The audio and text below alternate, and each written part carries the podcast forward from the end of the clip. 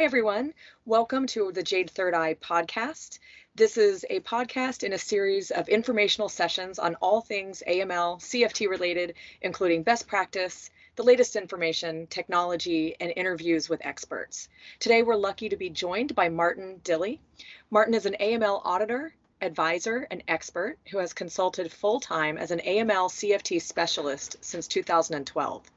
He has assisted hundreds of entities across every sector of capture through the provision of audit, consulting, and training services in New Zealand and Australia, as well as Samoa and Vanuatu. Martin, thank you so much for being here and welcome. Thanks for having me. Great to have you. Um, so today we're talking with Martin about regulatory reporting.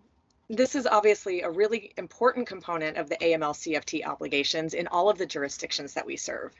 And to be clear, when I say reporting for the purposes of this podcast, I'm talking about meeting the obligation that reporting entities have for submitting reports to regulators or supervisors or financial intelligence units. Uh, for example, there's a requirement to submit reports for cash transactions and foreign transactions. These are called IFTIs and TTRs in Australia, and they're often referred to as PTRs in New Zealand. Um, and of course, we're all also talking about suspicious activity reports that are such a crucial part of the AML CFT regime.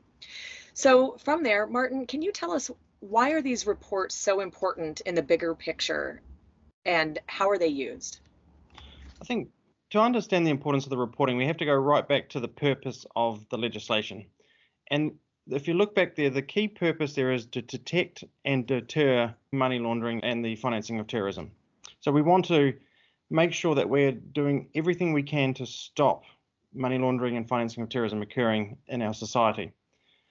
Another key purpose, of course, is to facilitate that cooperation between the reporting entities. So that's your financial institutions and now your law firms, your real estate, um, and your accountants, as, as well as the the supervisors. So that'll be for New Zealand purposes, the Department of Internal Affairs, Reserve Bank, Financial Markets Authority, and various government agencies with a particular focus on those in the law enforcement and regulatory space. So, a lot of people often think about uh, the New Zealand Police as being the key one, but of course, we also need to include the IRD, customs, immigration in those as well.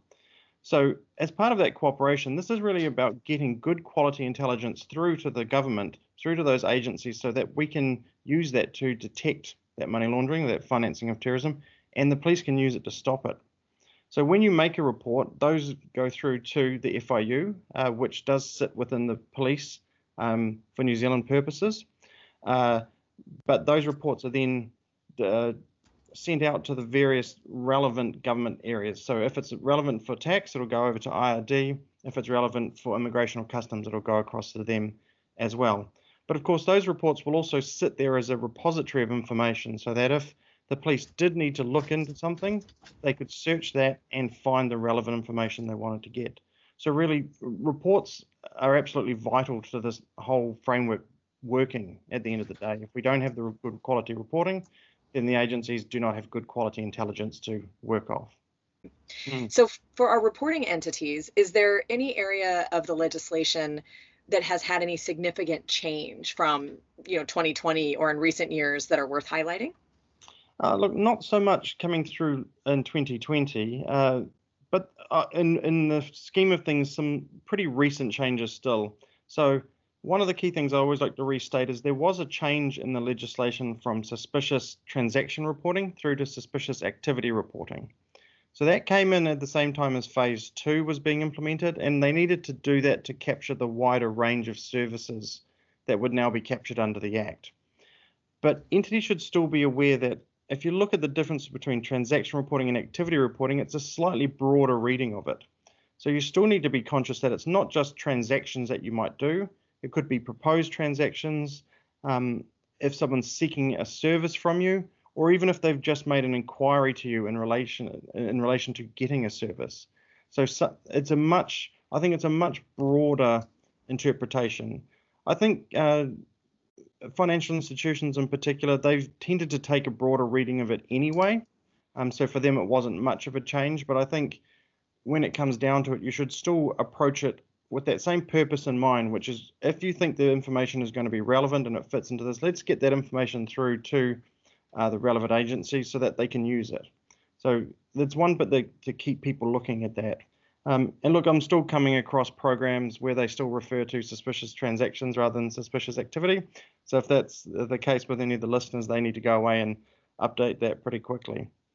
Um, look, also in the scheme of things, PTRs are pretty recent developments as well. Of course, they've been enforced, uh, the IFTIs and TTRs in Australia have been enforced for much longer, and the um, the New Zealand banks that are owned by Australian parents were very familiar with that process.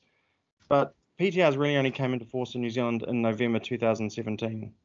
So what what I'm seeing at the moment though is the the round of audits last year we're starting to see how reporting entities were actually able to deal with the PTR reporting obligation. And is there anything that's expected in 2021 that you think is especially significant?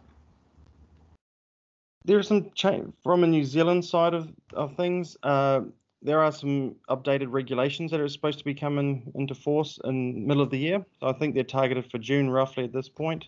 There are a few things in there that will have some flow-on effects for the reporting area. I think the key change that's coming is that there is an increase to the audit time frame. So that's expected to move from two years to three years um, for uh, for reporting entities. That obviously affects all obligations. However, with reporting being one of the key ones, it'll be something that firms have to think about what additional assurance should they be doing internally to make sure that they are meeting their reporting obligations um, when you have a longer time frame. Uh, there's otherwise a couple of minor cleanups, just some clarifications around record keeping and the application of uh, wire transfers. I don't. I think those are useful clarifications, but I don't think they will have any material effect on the, the reporting obligations. I still think there's probably some further guidance that needs to come out around that application of uh, wire transfer rules and PTR and that effect on PTRs. Um, there is one, once again, one sensible clarification coming through, which is essentially an exempt. Uh, you get an exemption um, where if if you uh, if you receive a um, a commissioner's order, so from the police, essentially requesting information about a customer of yours, um, one of the difficulties previously was that one of the triggers for doing enhanced customer due diligence, where you have to then obtain and verify source of funds, source of wealth information from your customer, is where there is essentially what could be suspicious activity on the account. So the danger here was always that once you got that report, what that, that order was that essentially you would trigger that and then need to be meeting your an enhanced customer due diligence obligation at the same time not wanting to tip off the customer that that's the case. So what they've put through now is that essentially there'll be a 30-day exemption once when you receive that order from having to meet that obligation. Um, so look, nothing, nothing otherwise too much in, in terms of direct effect, but sort of flow-on effects from um, from other areas uh, that surround the reporting. Okay. And so, what do you typically see in your work with reporting entities in this area that you think you know points to some of the biggest risk that that reporting entities have? What kinds of problems do you tend to see, or advice are you often giving to the entities that you work with? Yeah, look, I think if you're thinking about your biggest risk for AML, you'd have to be putting um, the failure to report suspicious activity in there as one of the top ones. Uh, it certainly carries one of the highest penalties under the Act. Uh, for individuals, that can be up to uh, two years in prison. There's also fines for individuals up to 300,000, entities up to 5 million. So th- it's quite a serious piece. And you can see because it's so important that the police are getting these good quality reports, a failure to do it is, is a very serious breach. We've seen that in the cases that the DIA have taken in New Zealand. So they've one of the key things they always go for is a failure to report suspicious activity. But if you look at the cases in Australia, the Westpac case was picked up um, more so on the IFTI and TTR side, failures in systems there where um, I think about 19.5 million IFTIs were missed and 175,000 TTRs were missed by Westpac. Now, they ended up receiving a $1.3 billion fine, uh, which is by far and away the largest fine in Australia. So that gives you some sense as to how serious the reporting is taken. Um, but what am I seeing? The the biggest risks they the entities have here is a really a lack of clear process and controls around the different stages of reporting. For suspicious activity reporting, that really breaks down into detection. So how are you going? How are you, are you detecting um, these? Your investigation stage. So, what happens once it gets escalated? How do you determine whether or not it's suspicious? Uh, and then your disposition. So, once you make a decision as to whether or not you need to file, how do you do that? How do you close off the alert? Do you need to mark for any additional follow up for um, for the customer? And do you think that automation can help reporting entities with this obligation? And if yes, in what ways do you think specifically it's most useful? Yeah, look, I think automation is, is a key, and, and certainly with the once you get to a certain size of firm, I think automation has to be uh, has to be absolutely necessary because at some point there's going to be too many of these to manually do. Um, but for example, your PTR reporting, picking up, as I said before, it's not an investigation piece. If someone has done one of these transactions, you are required to file the report. Of course, depending on the nature of the transaction, you might also need to put that into your suspicious activity reporting as well. Uh, that might be especially true with large cash transactions, might also naturally need to be investigated.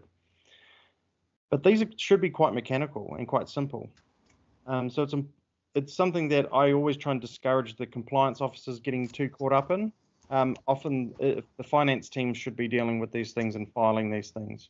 But once you've got it set up and you and you're tracking these uh, um, transactions, it's something that many systems can just pick out automatically, and in some cases even file the report directly with very minimal manual intervention required. And that's really where you want to get to because if it's a mechanical aspect, let's get that done very quickly and save time to do the more um, time consuming investigations for your suspicious activity, for example. Any tool, make sure you're getting your maximum value from it. Great. Thank you so much for all of your advice today. It was great talking with you. Thanks, Ashley.